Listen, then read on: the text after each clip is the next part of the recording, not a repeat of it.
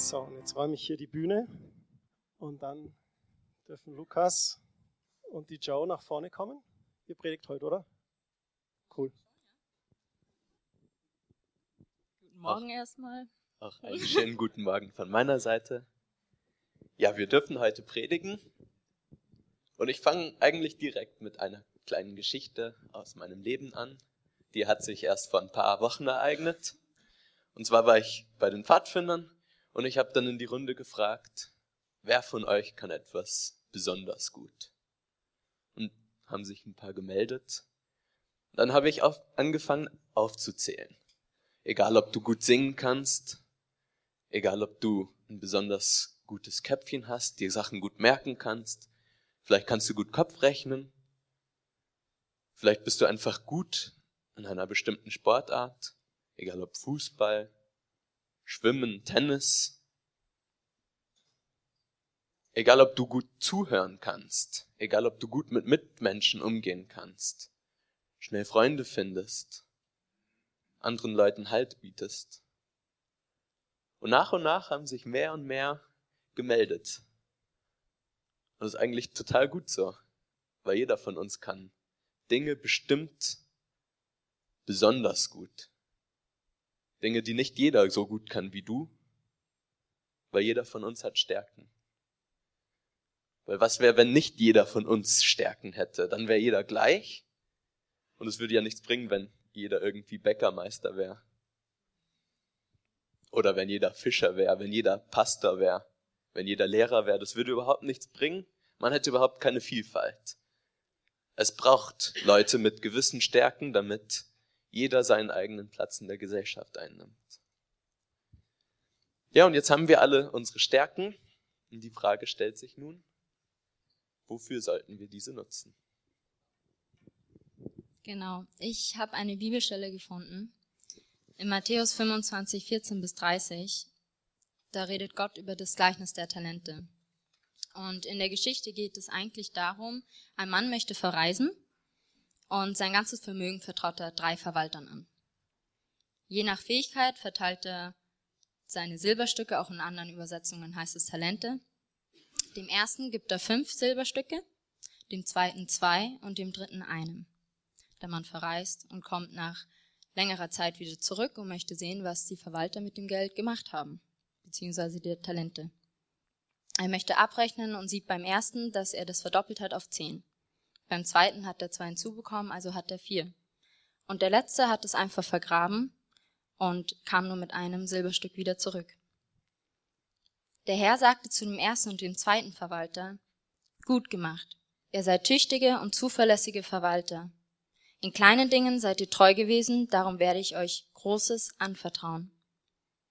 Doch zu dem dritten Verwalter, sagt er nicht so was Positives, denn der dritte Verwalter hatte Angst, sein anvertrautes Geld zu verlieren. Und deswegen hat er es vergraben und dachte, okay, besser ich vergrabe es, anstatt dass ich es irgendwo einsetze und dann vielleicht mein ganzes Geld verliere. Der Herr wurde zornig und sagte zu ihm, du bist ein böser und fauler Verwalter. Die Gaben, die wir von Gott bekommen, sollen wir für den Herrn nutzen. Wir sollen keine Angst haben. Man hat gesehen, dass beim ersten und bei dem zweiten Verwalter, sie hatten keine Angst. Sie haben das Vertrauen gehabt auf Gott, okay, Gott vertraut mir fünf oder zwei Silberstücke an und ich möchte es in etwas investieren, weil es für den Herrn ist. Und man hat gesehen, sie hatten großes Vertrauen und großes Gelingen. Der dritte Verwalter hatte kein Vertrauen. Und was kam dabei raus? Nichts. Wir brauchen keine Angst zu haben, in dieser Welt unsere Talente und Gaben für den Herrn einzusetzen. Denn eigentlich können wir doch überhaupt gar nichts verlieren, oder? Wir verlieren nur, wenn wir unsere Gaben nicht einsetzen. Selbst wenn wir eine Niederlage erleben würden. Selbst wenn ihr irgendein Talent hättet und ihr würdet es einsetzen und es würde nichts dabei rauskommen oder es wäre der falsche Zeitpunkt gewesen. Man hätte es trotzdem nicht verloren, weil man es für den Herrn gemacht hat. Genau, und da habe ich noch eine Bibelstelle gefunden im Jakobus 2,26. Da steht, so wie der Körper ohne den Geist tot ist, so auch der Glaube ohne Taten. Der Körper hat einen Geist und wenn der Geist nicht da ist, dann ist der Körper tot. Und genau das gleiche ist mit dem Glauben. Wenn du deinen Glauben nicht einsetzt durch deine Gaben, dann bringt dir das doch eigentlich gar nichts, oder?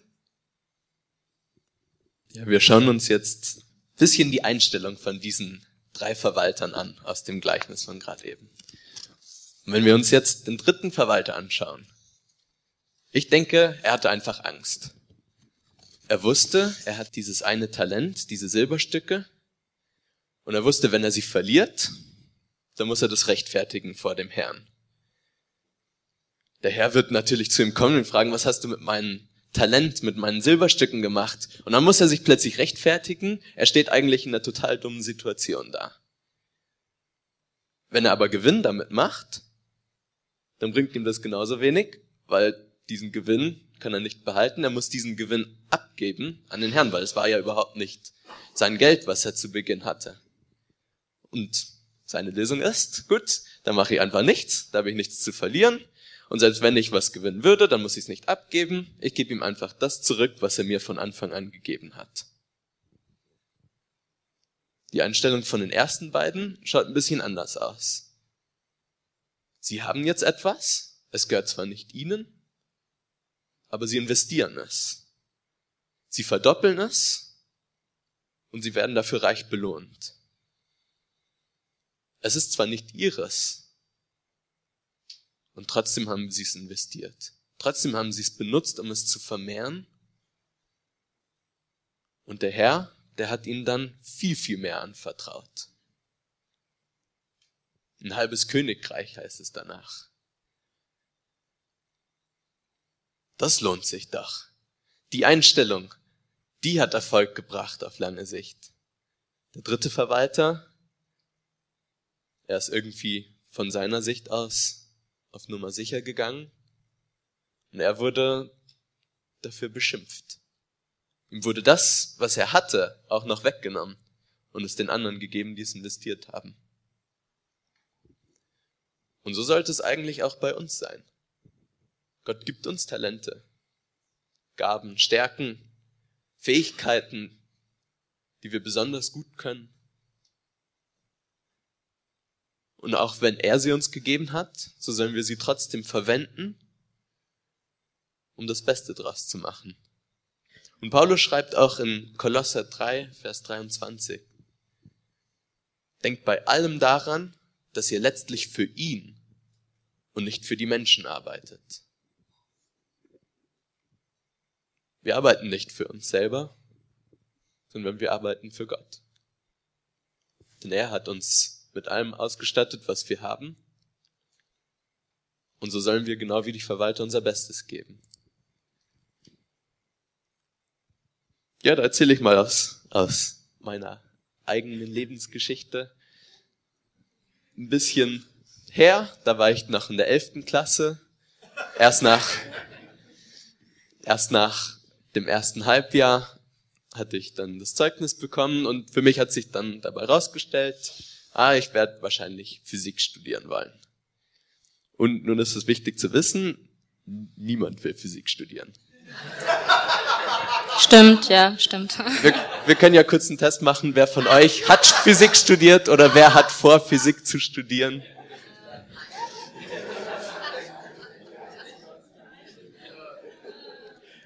Äh, genau so, ja. Und weil eben niemand Physik studieren möchte, haben sie es ganz einfach gemacht. Nämlich, man braucht einfach nur ein Abitur, egal ob du einen 1-0er Schnitt hast, egal ob du einen 4-0er Schnitt hast. Hauptsache, du hast ein Abitur, weil dann darfst du studieren. Es gibt überhaupt kein Auswahlverfahren, du musst nichts einschicken. Sie wissen bis einen Monat davor überhaupt nicht, wie viel überhaupt da kommen wollen, aber es ist ihnen auch egal, weil es werden eh nicht viele sein. So, und ich wusste jetzt, ich muss einfach nur mein Abitur schaffen und dann kann ich das machen, worauf ich Lust habe, nämlich dieses Physikstudium anstreben. Das heißt, ich hatte jetzt zwei Möglichkeiten. Entweder ich mache nichts für die Schule ich stand sowieso nicht so schlecht da. Ich wusste, selbst wenn ich nichts machen würde, ich würde es irgendwie über die Runden bringen. Und die zweite Möglichkeit war, ich gebe erst recht mein Bestes. Nicht, weil ich es irgendwie gebraucht habe fürs Studium, Nicht, weil es irgendwie nötig gewesen wäre, nicht, weil ich irgendwem was beweisen wollte, nicht, weil ich irgendwie eine Wette hatte. Nein, ich habe mir gesagt, ich möchte mein Bestes geben, weil Gott hat mir Köpfchen gegeben und das möchte ich verwenden. Einfach ihm zur Ehre. Und das habe ich dann gemacht, das habe ich den Rest der Elften gemacht, ich habe es die Zwölfte gemacht. Und der Erfolg, den ich dann dadurch gekriegt habe, der war viel größer, als ich es mir jemals hätte erträumen können. Ich habe einfach gemerkt, Gott hat mich mit einem unglaublichen Erfolg gesegnet. Er hat mir da Erfolge gegeben, wo ich die letzten Jahre, selbst wenn ich viel gemacht hatte, niemals hätte so gut dastehen können. Und so ist es jetzt auch im Studium weitergegangen. Und ich habe einfach gemerkt, hey, die Einstellung, das ist das Wichtige. Wenn ich es für mich selber mache, dann fange ich an, mich mit anderen zu vergleichen. Dann geht es gar nicht darum, mein Bestes zu geben, sondern es geht darum, besser zu sein als die anderen. Selbst wenn ich schlecht bin, wenn die anderen noch schlechter sind, dann ist gut. Und wenn jemand Erfolg hat, dann ist es schlecht, weil dann stehe ich nicht mehr so gut da. Aber wenn ich es für Gott mache, dann ist es total egal, wie gut die anderen dastehen. Dann mache ich etwas, weil es mir Spaß macht, weil ich die Fähigkeit dazu habe. Und egal, ob ich dann Erfolg oder Niederlagen habe, Gott trägt mich durch. Bei Erfolg, Gott die Ehre. Bei Niederlagen, dann weiß ich trotzdem, Gott trägt mich dadurch. Und ich habe trotzdem mein Bestes gegeben. Und Paulus schreibt auch im 2. Korinther 8 ab Vers 3. Ich bezeuge, dass sie gaben, so viel sie konnten. Ja, noch mehr. Über ihre Kräfte haben sie freiwillig gegeben. Sie haben sich geradezu aufgedrängt und uns darum gebeten, sich an diesem Werk der Gnade, den Hilfsdienst für die Heiligen beteiligen zu dürfen. Sie haben mehr getan, als wir erhofft hatten, denn sie gaben sich geradezu selbst hin. Zuerst dem Herrn und dann nach Gottes Willen auch uns. Was für ein Vorbild. Sie gaben sich komplett dem Herrn hin. Sie haben auf das gehört, was er ihnen gesagt hat und haben das dann auch getan. Das ist der Grund, weshalb sie es über ihre Kräfte hinaus tun konnten. Weil sie Gott dabei hatten, weil sie auf ihn gehört haben. Sie haben auf ihn gehört, was sie tun sollen und wann sie es tun sollen. Denn nur Gott weiß den genauen Zeitpunkt, wann wir etwas tun sollen. Genau, der Lukas hat schon gesagt, Gott weiß genau, wann er was tut. Und ich hatte da so eine kleine Geschichte in meiner Klasse einmal. Ich bin jetzt auf der Voss. Neue Schule, neue Lehrer, alles neu, neue Umgebung. Kannte überhaupt gar keinen. Und ich war so ein bisschen mulmig. Ich bin aber in die Klasse reingekommen und okay, war ganz in Ordnung. Ich habe aber nicht sofort von meinem Glauben erzählt. Nicht, weil ich irgendwie Angst hatte, dass sie mich verurteilen oder sonst irgendwas, weil es halt einfach nicht der richtige Zeitpunkt war. Ich meine, ich bin nicht reingegangen und hatte Cappy mit Super Christ und yay, ich lebe für Gott und so. Circa fünf Monate danach saß eine Gruppe von acht Leuten im Klassenzimmer. Und wir alle kannten uns mittlerweile, wir mochten uns alle und dann haben wir plötzlich angefangen, darüber zu reden, was unsere Eltern machen. Ist ja okay, meine Eltern haben jetzt nicht den normalsten Beruf. ja, okay, mein Dad war früher Friseur, aber jetzt halt nicht mehr, ne? Auf jeden Fall, jeder hat dann davon erzählt und ich, das war dann, die haben dann mich gefragt und ich habe dann erzählt, ja, ähm, also meine Eltern sind Pastoren, ich glaube an Jesus Christus und die Gesichter waren erstmal so, mhm. Hey. Aber am Ende, wir haben dann drüber gesprochen und ich habe bisschen erzählt, wir haben eine Gemeinde und die ist in Riem und haben einfach so erzählt, was wir machen. Und am Ende hat sich echt herausgestellt, von diesen acht Personen, die noch in der Gruppe waren, dass drei davon auch an Jesus Christus glauben. Und ich fand, das war so cool.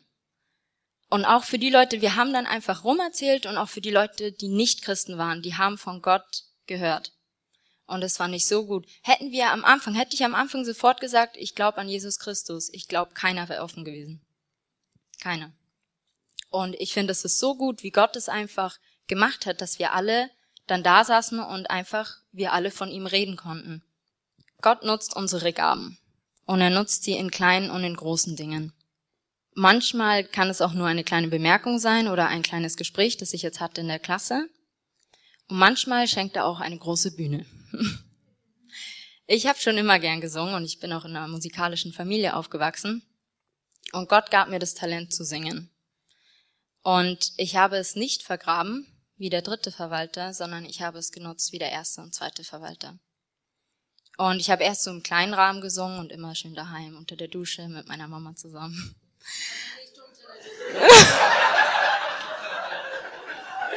Nein, nicht unter der Dusche.